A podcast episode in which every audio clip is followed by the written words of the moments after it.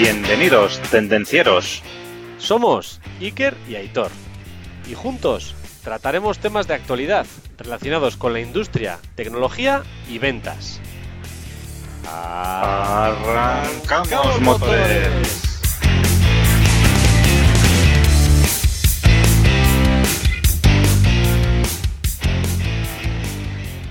Buenos días, buenas tardes, buenas noches, buenas madrugadas, Aitor.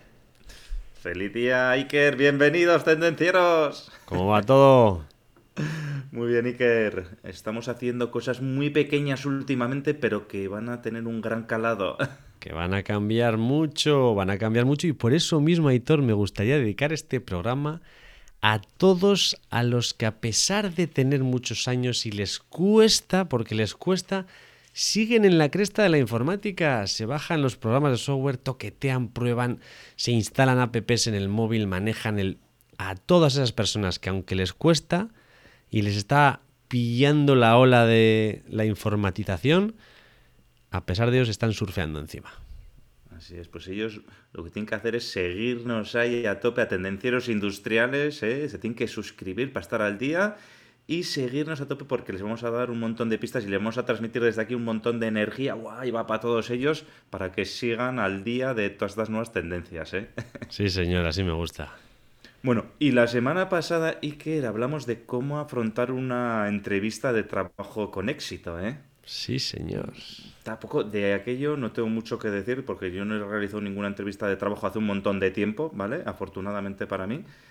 Pero, Yo no he tenido que hacer eh, tampoco ninguna entrevista y entonces no puedo opinar si los entrevistados se habían escuchado algo, pero yo creo que fue muy buen podcast, Aitor. Muy buen podcast. O sea, si estás buscando trabajo, si quieres cambiar de trabajo, vete al podcast que hicimos la semana pasada de cómo afrontar una entrevista de trabajo de una manera exitosa. Y bueno, bueno, y el éxito asegurado. Y bueno, Iker, sin más, ya sabes. Arrancamos motores. Hoy vamos a hablar de computación cuántica y al final diremos aplicaciones que ya se están haciendo hoy en día de la computación cuántica. Pero para empezar, Iker, explícanos un poquito, por favor, qué es esto de la computación cuántica, para los que no sabemos. Tela, el capítulo de hoy también es eh, de los cañeros, o sea que va a requerir mucha atención vuestra. ¿eh? La computación cuántica está preparada para cambiar totalmente la industria. Que lo sepáis, desde las finanzas hasta la ciberseguridad, pasando por la atención médica y más allá. Pero no mucha gente entiende cómo funciona una computadora cuántica y hoy vamos a tratar de dar unas pequeñas pistas. ¿Por qué? Porque pronto las computadoras cuánticas van a cambiar el mundo. Entonces, con el potencial de ayudar a acelerar el proceso de descubrimiento de fármacos, la facilitación de la ruptura de código para espías en todo el mundo y mucho más, la computación cuántica podrá ayudar a resolver algunos de los problemas más complejos que tienen hoy en día las industrias. Pero, ¿cómo funciona? ¿Lo sabéis? Pues la computación cuántica aprovecha los fenómenos mecánicos cuánticos que son superposición y entrelazamiento para procesar información. Al aprovechar estos dos fenómenos, las computadoras cuánticas manejan la información de una manera fundamentalmente diferente a las computadoras clásicas, como pueden ser los teléfonos inteligentes, los portátiles, incluso las famosas supercomputadoras rollo Deep Blue y compañía que puedan existir en la actualidad. Así es, Iker, porque la tecnología, lo que has dicho, la computación cuántica, eh, no tiene nada que ver con los transistores que se utilizan actualmente en, en la tecnología actual. ¿eh? Eh, y entonces, ya hablaremos un poquito más tarde, pero vamos a bajar a un nivel mucho más profundo en, en lo que es la computación cuántica. Pero beneficios, ¿no? Pues qué beneficios nos va a tener la computación cuántica respecto a una computadora clásica, ¿no?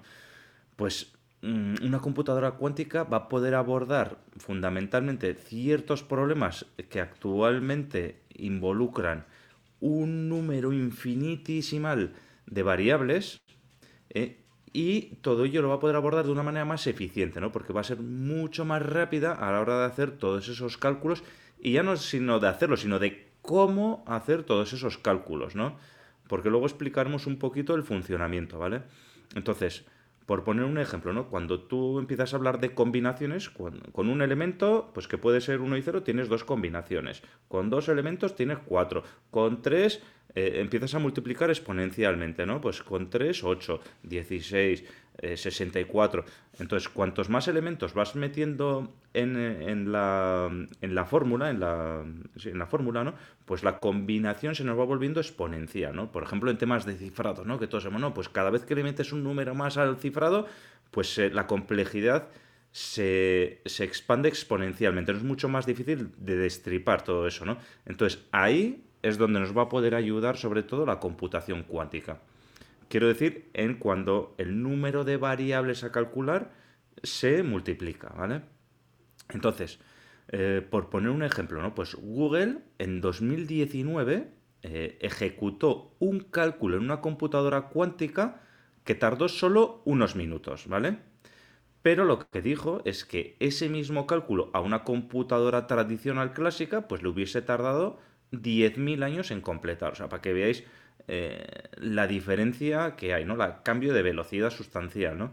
Entonces, por ejemplo, también eh, en China se llevó también a cabo un, un, experimento, unos cálculos, ¿vale? Que se realizaron con una computadora cuántica en 200 segundos, ¿vale? Y entonces lo que dijeron es que esos mismos cálculos a una computadora ordinaria le hubiese llevado 2.500 millones de años, ¿vale? Y bueno, y eh, ahora aparte de Iker, además de 2.500 millones de años, un, montón de ordenadores, ¿no? Porque en uno solo no creo que dure 2.500 años. Entonces, esto es una demostración, claro, ellos lo que han querido hacer es una demostración de, seguramente los 2.500 una, es teóricamente, ¿no? Al final haciendo el cálculo de probabilidades, ¿no? Eh, pero bueno, ya es una demostración de cómo hay casos prácticos reales de computación cuántica. ¿Vale? De momento pues son cosas que son puntuales, ¿vale? No se está eh, haciendo eh, de manera masiva, ¿vale? Digamos que se está utilizando a modo de centro tecnológico de momento, pero bueno, esto ya está ahí, ¿vale? Héctor, ¿cuántas veces crees que se te puede colgar un ordenador en 2.500 millones de años? bueno, bueno, Suponiendo que no tengas que reiniciar. Eso, eso te iba a decir, sin tener en cuenta que yo me acuerdo cuando éramos más jóvenes, el ordenador lo actualizabas una vez al año, pero ahora todos los días te dice que tienes que reiniciar para actualizar. Entonces, bueno, que nos despista, sí que. ¿eh? Y sin más, pues oye, nos vamos a sumergir en el apartado de cómo funciona la computación cuántica, ¿vale? Hoy vamos a ver también cuáles son las tendencias, quiénes son los players, quiénes son los jugadores y, como os he dicho antes, aplicaciones que ya están empezando a realizarse en industria. Muy bien, bueno, ¿cómo hemos llegado entonces hasta aquí? Bueno, al final, eh, la computación eh, está evolucionando, digamos, la computación clásica está evolucionando mm, con la ley de Moore. ¿no? Al final, en 1965, el cofundador de Intel, el Gordon Moore, observó que el número de transistores por pulgada cuadrada en un microchip se había duplicado cada año desde su invención. Entonces, pues bueno, al final, mientras que los costos se iban reduciendo a la mitad. Esta observación se conoce en, todos los campos como la ley de Moore, ¿no? Al final, la ley de Moore es importante porque predice que las computadoras se vuelven más pequeñas y más rápidas con el tiempo. Pero ahora se está viendo que este ritmo está desacelerando. Incluso algunos dicen que se detiene. Entonces, al final llevamos ya más de 50 años de innovación de chips y han permitido que los transistores cada vez son más pequeños. Las últimas computadoras de, Apple, por ejemplo, funcionan con chips con transistores de 5 nanómetros. Nosotros tú y yo conocemos a uno que no sabe la micra cómo es, pues 5 nanómetros, que al final, Arturo, aproximadamente 16 moléculas de oxígeno alineadas una detrás de otra son 5 nanómetros. Claro, eso, una cosa así, hecha así. Entonces, a medida que los transistores comienzan a chocar con las limitaciones físicas, pues los, los, famosos del sector, Intel y el resto, han señalado que las mejoras en la computación basada en transistores podría estar acercándose a la pared, chocar con el límite ya. Entonces pronto habrá que encontrar una forma diferente de procesar la información si queremos continuar cosechando beneficios del rápido crecimiento de las capacidades informáticas. Así es, Iker, porque ahora incluso ya se habla de hasta 3 nanómetros, pero en un transistor lo puedes hacer todo lo pequeño que lo puedes hacer. Llega un momento que ya no puede ser más pequeño. Entonces hay que cambiar de tecnología. Claro, y si queremos aumentar las capacidades, Aitor, pues es, que hablando de capacidades, Iker, pues si queremos aumentar las capacidades, pues hay que suscribirse al newsletter de Tendencieros Industriales, hombre, para estar al día de todas las cosas que vamos publicando semanalmente, ¿eh? tanto el podcast como los posts que sueles hacer tú todas las semanas, hay todos los lunes, hay todos los lunes post de Iker, todos los miércoles podcast al canto. Efectivamente. Eh, registraros, ¿eh? bueno, y después de hacer esta cuñita, vamos a ver cómo funciona la computación cuántica, ¿vale? Entonces, para saber cómo funciona la computación cuántica, lo primero que tenemos que saber es qué es un qubit, ¿vale? Entonces, en computación cuántica, en vez de hablar de bits, lo que vamos a hablar es de bits cuánticos o qubits, ¿vale? Entonces, el qubit es la unidad básica de información para una computadora cuántica, ¿vale? Entonces, a ver si esto lo se nos, no sé si lo explicaremos bien o no, pero a ver si se entiende un poquito, ¿eh? porque es un poco denso, ¿vale? Entonces, un qubit es la versión cuántica de un bit o de un transistor clásico, ¿vale? Entonces, el, principio de funcionamiento de los qubits es la superposición, ¿vale? Esto, quedaros con esta palabra, la superposición, es un, es un fenómeno cuántico que tienen que son propiedades de las partículas subatómicas. ¿Ok? O sea, eh, por ejemplo, con, dos monedas podemos hacer superposición, ¿vale? Pero eh, no es lo mismo que la superposición a nivel cuántico, ¿vale? Es un, es un fenómeno que solo se da en partículas subatómicas, ¿vale? Y entonces, esto influye en el ángulo de polarización de un fotón, ¿vale? Entonces, mm, ¿qué es lo que pasa? Que el qubit no se define con certeza su estado hasta que se ejecuta la operación. O sea, está en un estado ahí entre lo que podríamos decir 0 y 1, ¿vale? En los bits es, cuando hablamos de computación normal es ceros y unos, ¿vale? Pero en el, en el qubit está entre el 0 y el 1, está por ahí indeterminado, no se sabe exactamente eh, en dónde está hasta que ejecutamos la función, ¿vale?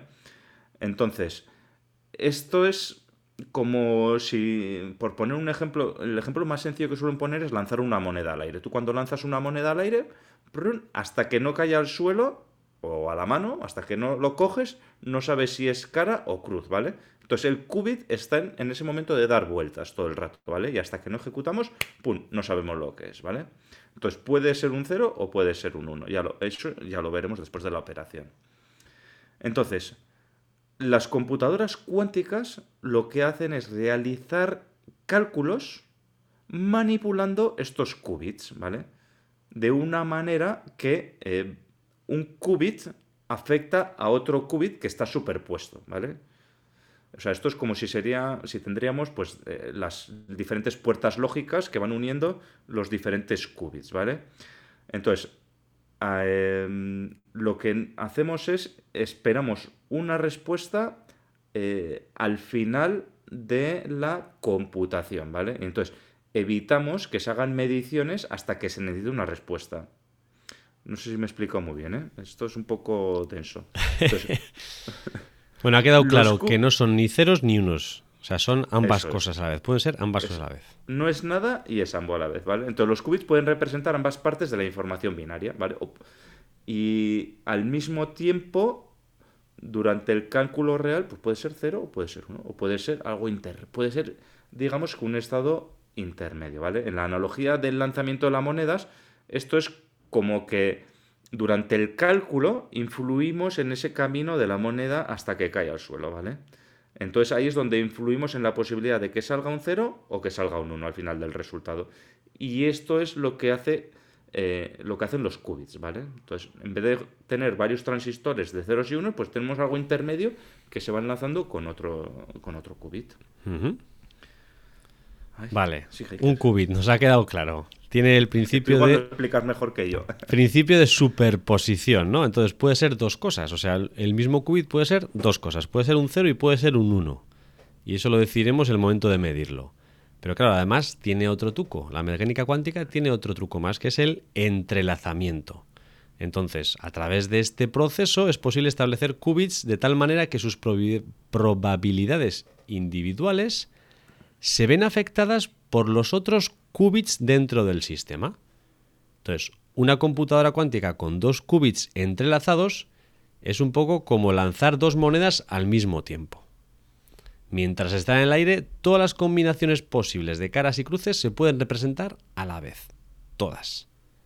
Lo que has dicho, están ambas dando vueltas, pin, pin, pin, pin, y ahí puedes representar todas las combinaciones posibles a la vez, en el mismo momento. cara a cara, cara cruz, cruz cara y cruz cruz, por ejemplo. En el mismo momento. Entonces, cuantos más qubits se entrelacen entre sí, más combinaciones de información pueden representarse simultáneamente.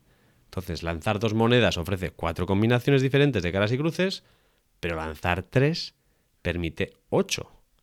Entonces, esta es la razón por la cual las computadoras cuánticas pueden evalualmente, eventualmente volverse mucho más capaces que las clásicas. Cada qubit adicional duplica la potencia de una computadora cuántica. El doble, cada qubit adicional. Al menos esa es la teoría. En la práctica, las propiedades de los qubits entrelazados son tan delicadas que es difícil mantenerlos el tiempo suficiente para ser utilizados.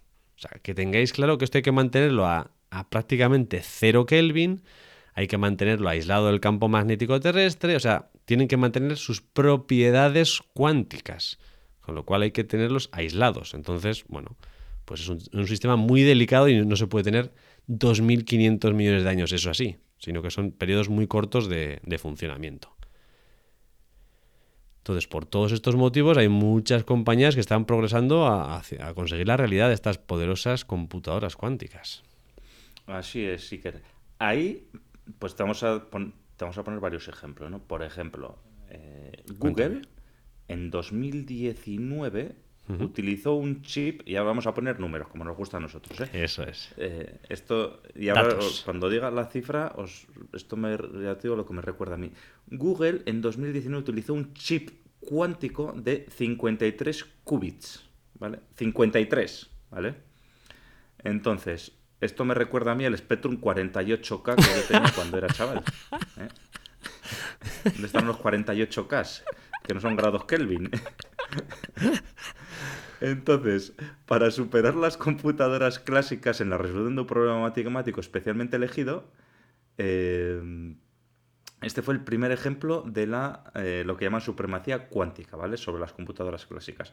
Entonces, bueno, Google en 2019 53 qubits.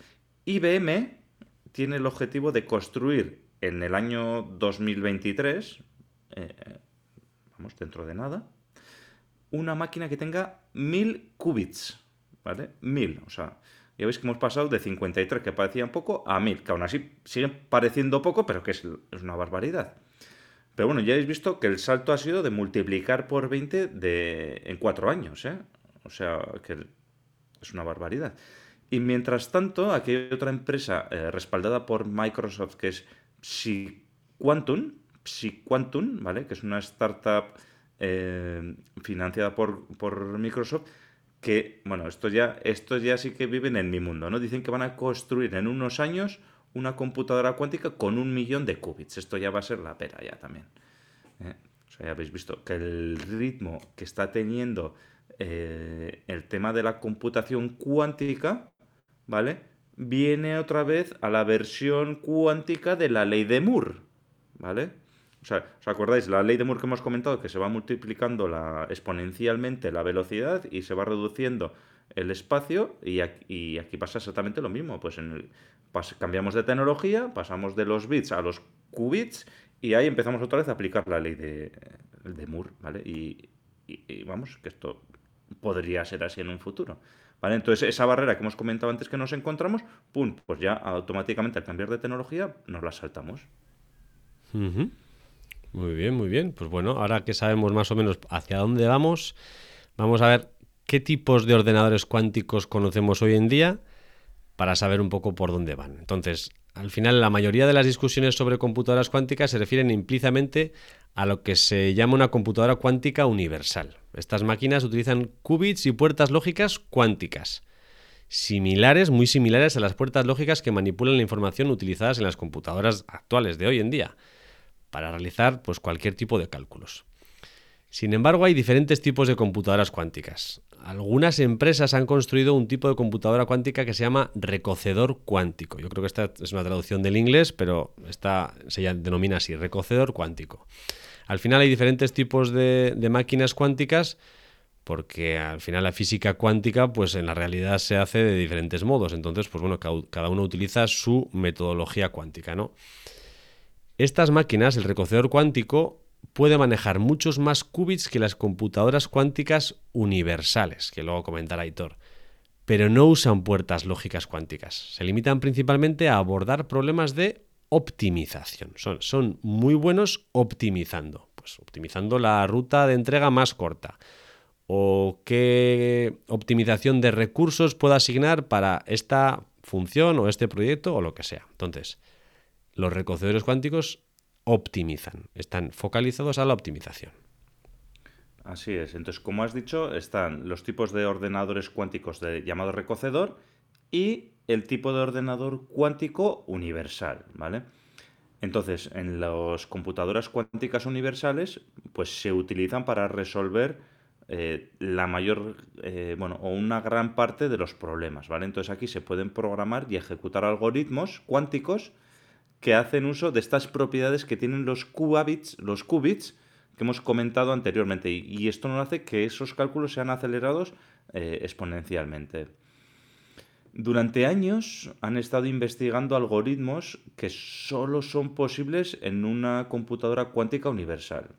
Hay que decir que, claro, eh, las puertas lógicas que hablaba Iker anteriormente no son las típicas puertas lógicas AND, OR, eh, I, O, etcétera, NOR, que conocemos todos, que hemos estudiado, que los que tenemos, los que, bueno, hemos estudiado en la carrera de tecnología, pues hemos estudiado, ¿no? Sino que son otro tipo de algoritmos diferentes los que utilizan, ¿no?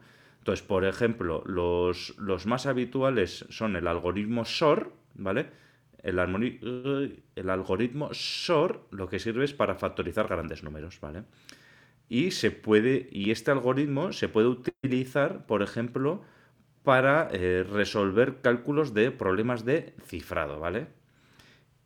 Y luego, el siguiente algoritmo más común que nos encontramos es el algoritmo Grover, ¿vale? Entonces, el algoritmo Grover lo que nos sirve es para buscar rápidamente eh, un conjunto o unos datos dentro de un conjunto masivo de datos, con lo cual esto a mí se me ocurre que tendrá una gran aplicación dentro de lo que es el Big Data. Entonces, eh, comentar, claro, este estos tipos de algoritmos, como utilizan una tecnología diferente a la tecnología tradicional, pues son completamente diferentes, no tienen nada que ver, ¿vale? Con lo que, con lo que, con los algoritmos tradicionales, ¿vale? Y eh, hay que decir que, claro, al ser una tecnología nueva, el tema de la computación cuántica, pues continuamente se están diseñando nuevos algoritmos cuánticos, ¿vale? Que van a ampliar, pues, el uso de las computadoras clásicas. Entonces, a día de hoy, pues bueno, hay una serie de algoritmos pequeños pero es que esto eh, no, se puede predecir hacia dónde va a ir, porque es que eh, mañana viene una persona y se le ocurre el algoritmo ChocoGuay y, y bueno, y, entra una revolución aquí que impresionante, vamos. Al final, con todas las posibilidades que existen, pues la secuencia de algoritmos puede ser infinita, con lo cual, pues bueno, Ahora mismo hay una serie de industrias en las cuales se utilizan este tipo de algoritmos y son las que os vamos a ir mencionando a posteriori, pero lo que dice Aitor, las combinaciones son infinitas, o sea que al final con tanta combinación de cálculos pues eh, se pueden crear algoritmos pues de todo tipo. Entonces, a medida que la computación cuántica va madurando y sea más accesible, veremos un incremento de empresas en las cuales van a aplicar en sus industrias. Algunas de ellas ya se están viendo en diferentes sectores actualmente, o sea, desde la atención médica, pasando por agricultura, la inteligencia artificial. Al final hay una serie de industrias que vamos a comentar a posteriori que usan la computación cuántica. Muchas industrias. Sí, Y además, hablando de industrias, hay que recordar a todos los tendencieros industriales ¿eh? Que nos podéis encontrar en tendencierosindustriales.com, en Instagram, en YouTube, en Spotify, en las diferentes plataformas y ahí hablamos de industria, entre otras cosas, ¿vale? Y ya sabéis que aprovechando para hablar de industria, pues oye, tomaros dos segundos, abrir la aplicación, dar al like, le recomendáis a quien sea, ¿eh? os suscribís en un momentito y oye, ya sabéis que podéis ayudar a más personas ¿eh? dando al like y compartiendo para que se aprovechen también eh, de este ratito tan agradable que paséis con nosotros ¿eh? y encima ampliéis vuestros conocimientos. Sí, señor, sí, señor. De todas las industrias, ¿eh? No hace falta que seas de las siguientes. De cualquier industria eres aceptado si le das al like y te suscribes. Así es. Entonces, industriales. La primera que vamos a tratar es la computación cuántica en el cuidado de la salud. Al final, la computación cuántica puede afectar la atención médica de varias maneras. Por ejemplo, Google anunció recientemente que ha utilizado una computadora cuántica para simular una reacción química. Parece una tontería, pero esto es un hito para la tecnología naciente. Al final, aunque la interacción fue simple y las computadoras clásicas podían hacerla, se predice con este cálculo que las computadoras cuánticas podrán simular interacciones moleculares complejas con mucha más precisión que lo que hacemos hoy en día.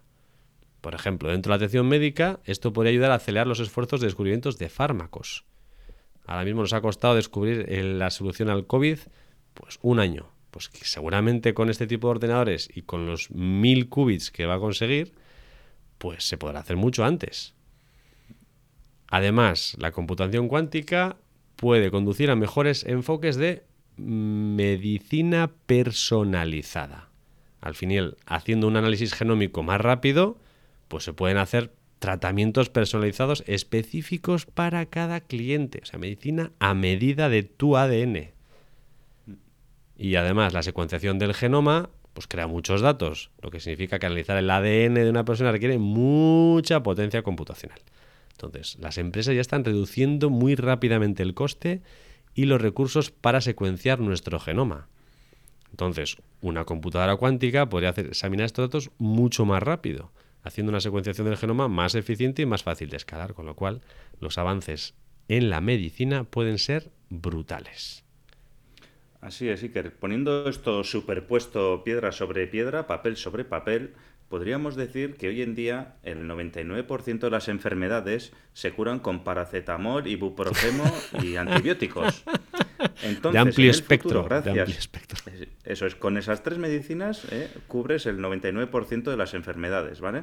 Entonces, el día de mañana, pues, oye, pues una inteligencia artificial eh, basada en una computación cuántica te podrá hacer una pastillita que en vez de ser 100% paracetamol o 100% ibuprofeno o tal, pues te dará la porción adecuada en base a tu índice de masa corporal, tu análisis genético y no sé qué, y te va a hacer una pastilla específica para ti, para ese dolor de cabeza que tienes hoy o para eso, ese mal que tienes. ¿eh?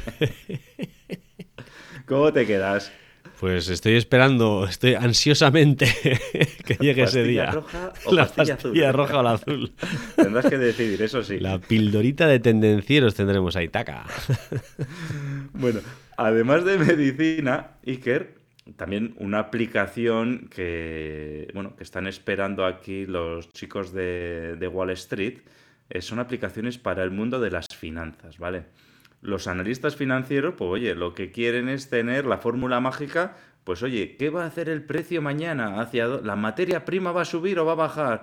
¿La electricidad va a subir o va a bajar? Eso ya ha sido la respuesta, porque va a subir. Eh, eh, ¿El petróleo va a subir o va a bajar? También va a subir, eh, por lo menos de momento. Pero las compañías van a subir o van a bajar.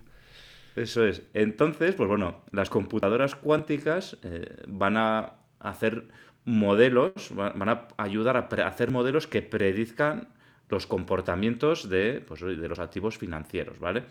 Bueno, no solo los activos financieros, ¿no? Pues van a poder predecir incluso, oye, pues la cosecha que se espera este año va a ser buena, entonces el trigo no sé qué, tal, eh, bueno, pues nos va a ayudar con el, va a ayudar con el tema de las finanzas, ¿vale?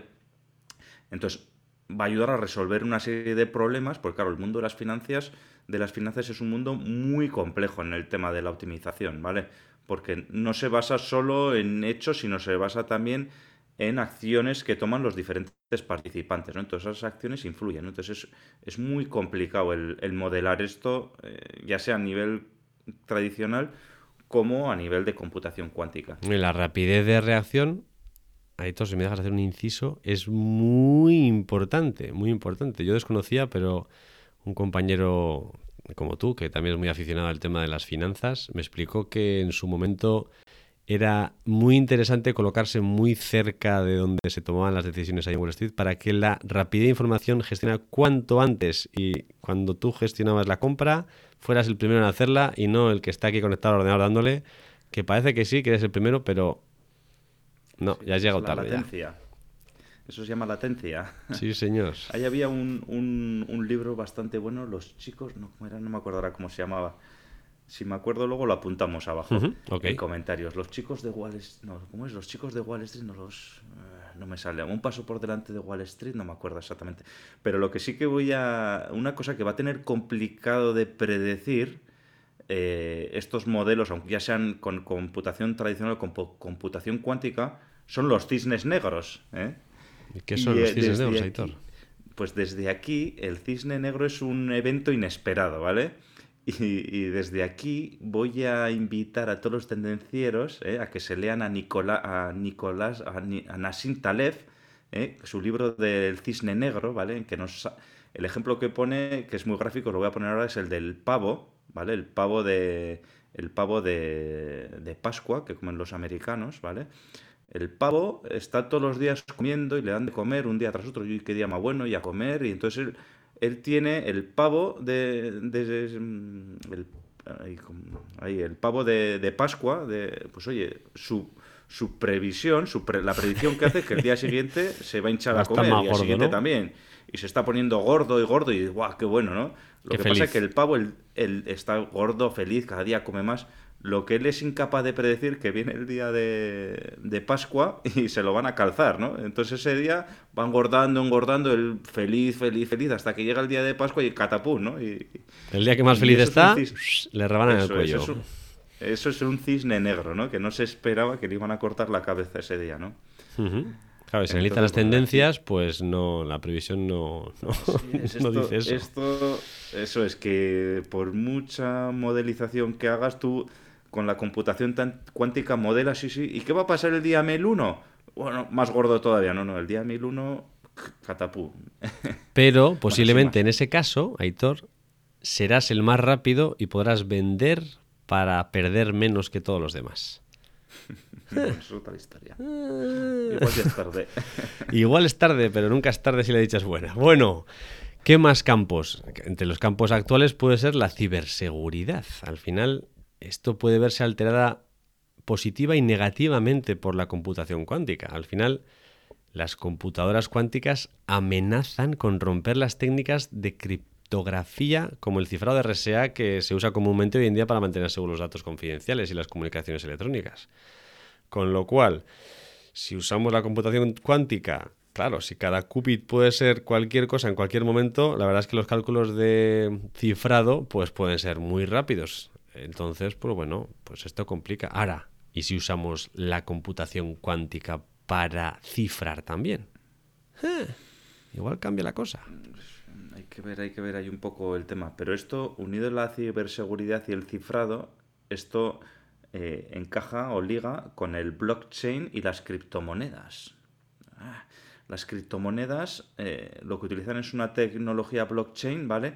Y eh, depende básicamente de protocolos de cifrado. Entonces, si estos, estos cifrados se pueden romper mediante la computación cuántica, pues lo cierto es que la tecnología blockchain, ¿eh? el tema de las criptomonedas, pues deja, ser, deja de tener mucho sentido porque se pone en peligro toda esta infraestructura, ¿no? O sea, en el momento en, en el momento en que ese cifrado lo puede romper, ya no está a salvo nada, ¿no? No está a salvo eh, tu información, no están a salvo tus criptomonedas, no están a salvo tus criptoactivos, ¿no? Tus contratos inteligentes, no solo estamos hablando de monedas, ¿eh? hablamos de contratos inteligentes. Entonces, pues bueno, ahí hay que decir pues, que es un riesgo, eh, el tema del, de la computación cuántica es un riesgo para todo este tema de Bitcoin, de tecnología blockchain, de criptomonedas, etcétera, ¿no? Bueno, seguramente, pues hoy el día de mañana, pues habrá alguna cosa que lo supla, ¿no? Pero a día de hoy, pues hay un riesgo grande también. ¿Qué más? ¿Qué más? ¿Cómo podíamos dejar la computación cuántica sin la inteligencia artificial? Hoy en día es el campo más clásico. Seguro que todos los tendenciosos ya estaban imaginando. ¿Van a hablar de inteligencia artificial? Pues sí, vamos a hablar de inteligencia artificial. Al final, las capacidades de estas computadoras para analizar conjuntos de datos masivos, simular modelos complejos y resolver rápidamente problemas de optimización, pues han llamado la atención a todas las aplicaciones y empresas dentro de la inteligencia artificial. Google, por ejemplo, dice que está desarrollando herramientas de aprendizaje automático que combinan, que combinan tanto la computación clásica como la cuántica, afirmando que, pues bueno, que espera que funcionen en muy corto plazo. Además, la computación cuántica puede ayudar incluso a crear sistemas de inteligencia artificial que actúen de una manera más humana. Entonces, muchas veces los humanos actuamos por reflejos, ¿no? Entonces, pues es importante que los robots pues, tomen decisiones optimizadas a tiempo real que se llama. Nosotros tomamos decisiones también a tiempo real, pues que, la inteligencia artificial también lo haga, entonces se adapten más rápidamente a las circunstancias cambiantes o nuevas situaciones, porque hasta el día de hoy inteligencia artificial sí puede predecir el futuro en base a muchos cálculos de datos, pero ¿cuál es la rapidez de reacción? Normalmente predice algo que va a pasar en un periodo, pues bueno, relativamente antes, ¿no? Entonces, si tiene una reacción mucho más rápida, pues claro, será mucho más beneficioso. Así es, sí, porque no es lo mismo si tienes que actuar rápidamente o bueno o tienes tengo media hora o tengo un día o tengo cinco días pues bueno tienes tiempo para hacer esos cálculos pero si tienes que ser en lo que se llama tiempo real claro. vamos a ponerlo entre comillas el tiempo real porque eso es muy relativo pero si quieres una respuesta rápida pues muchas veces en la computación tradicional no le da tiempo bueno, y como no, hay que, tenemos que hablar de computación cuántica aplicada a la logística, ¿vale? Eh, a día de hoy la logística, pues bueno, está hecho unos zorros, ¿no? Por el tema de cómo está todo. Pero la computación. No creo que la computación pudiera salvar esto, pero bueno. Nos va a ayudar, Iker, nos va a ayudar porque nos va a ayudar a calcular rutas más óptimas, ¿eh? nos va a ayudar a decir, oye, pues en vez de ir por aquí, vete por allá.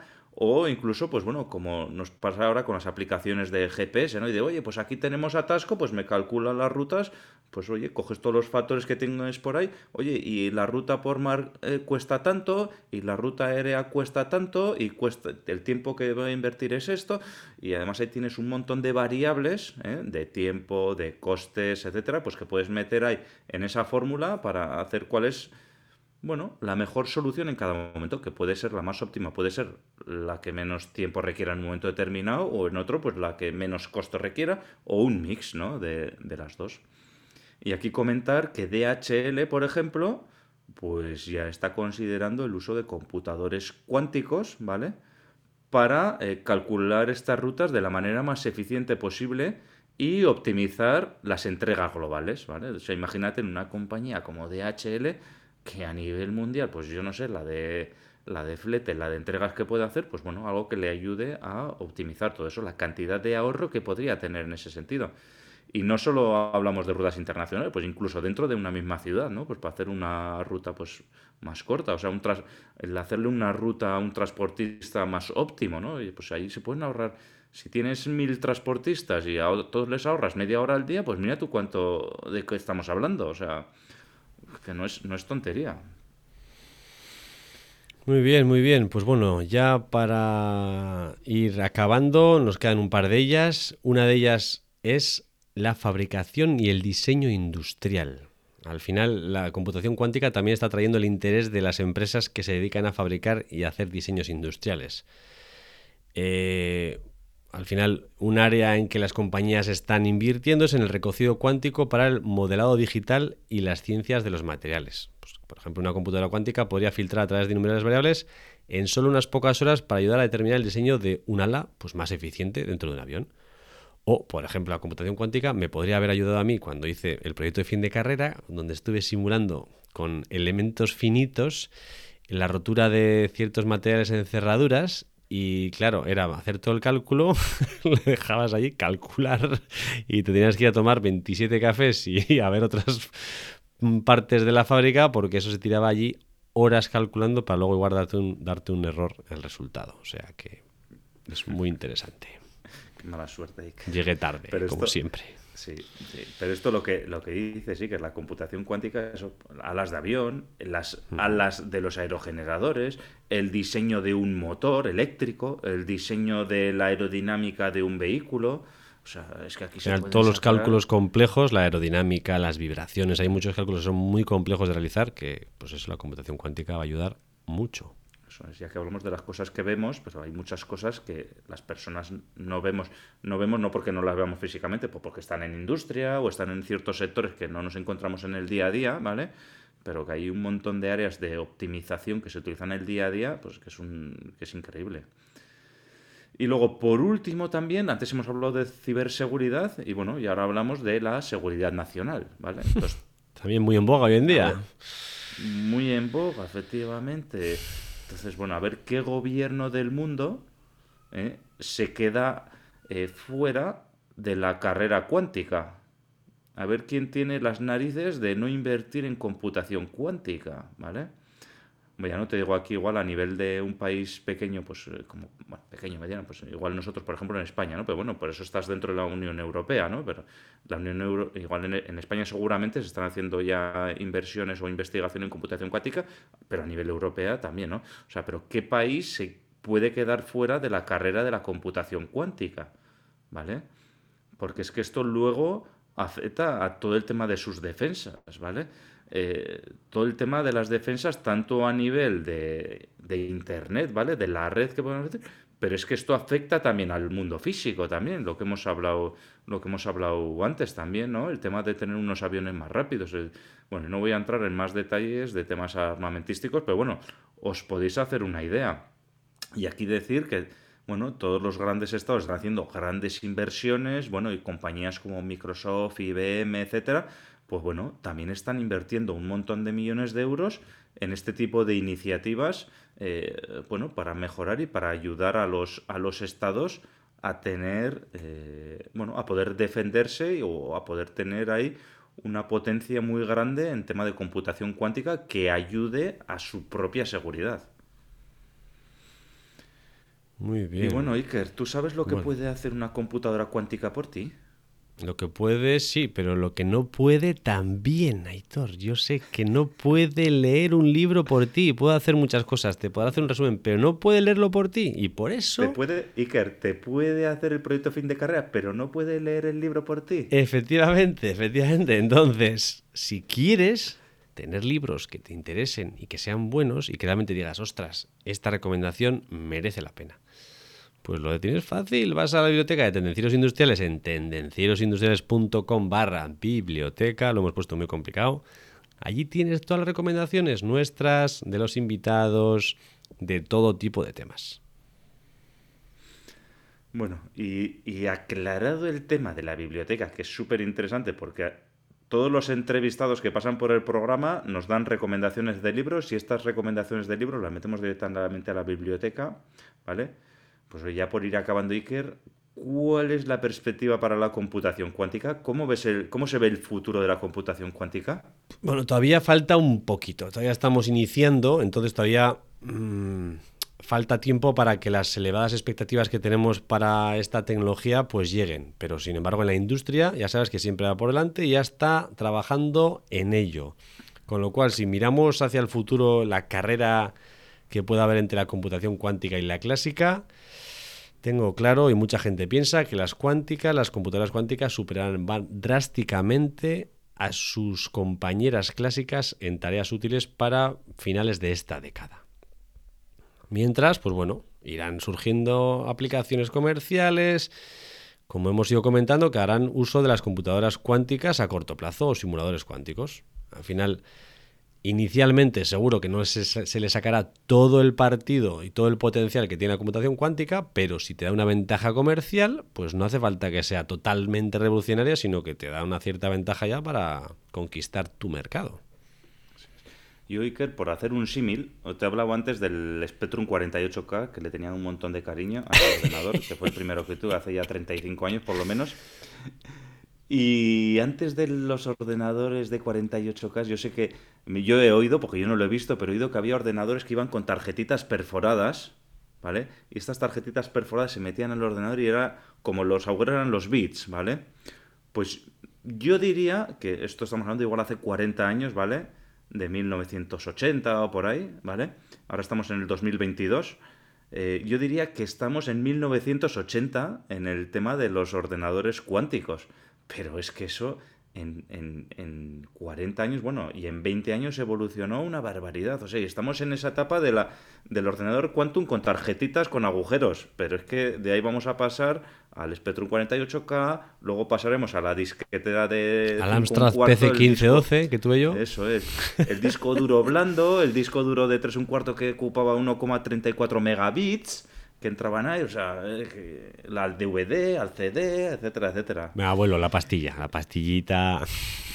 Esa que hemos obtenido ahí Eso es esa que va a media pastilla. cuántico.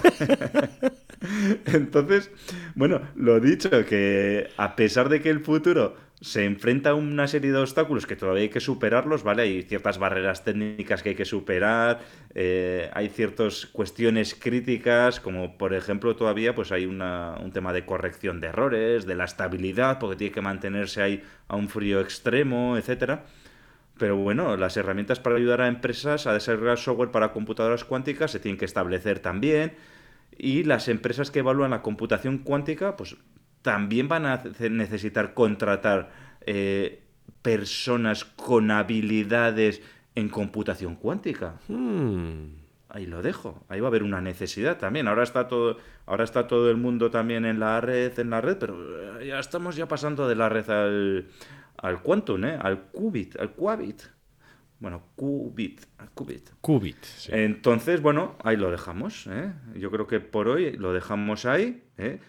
Si te puedes empezar a meter en este mundo, yo creo que la recompensa va a merecer la pena, ¿vale? Y, pues bueno, lo que hemos dicho, eh, yo creo que esto estamos en un estadio que puede ser similar eso a cuando empezó el PC, como hemos dicho, o a cuando apareció el Internet, con toda la evolución que ha tenido. casi nada, casi nada. Así es. Pues amigos y amigas, ¿qué os ha parecido el podcast de hoy? Yo creo que es intenso, pero muy interesante. Pues ya sabes, si te ha gustado, déjanos el comentario, si quieres aportar tu experiencia, tu conocimiento, si nos quieres llevar la contraria en algo. El resto de tendencieros lo va a agradecer, porque al final así se enriquece uno, discutiendo y poniendo puntos de vista distintos, con lo cual, coméntalo.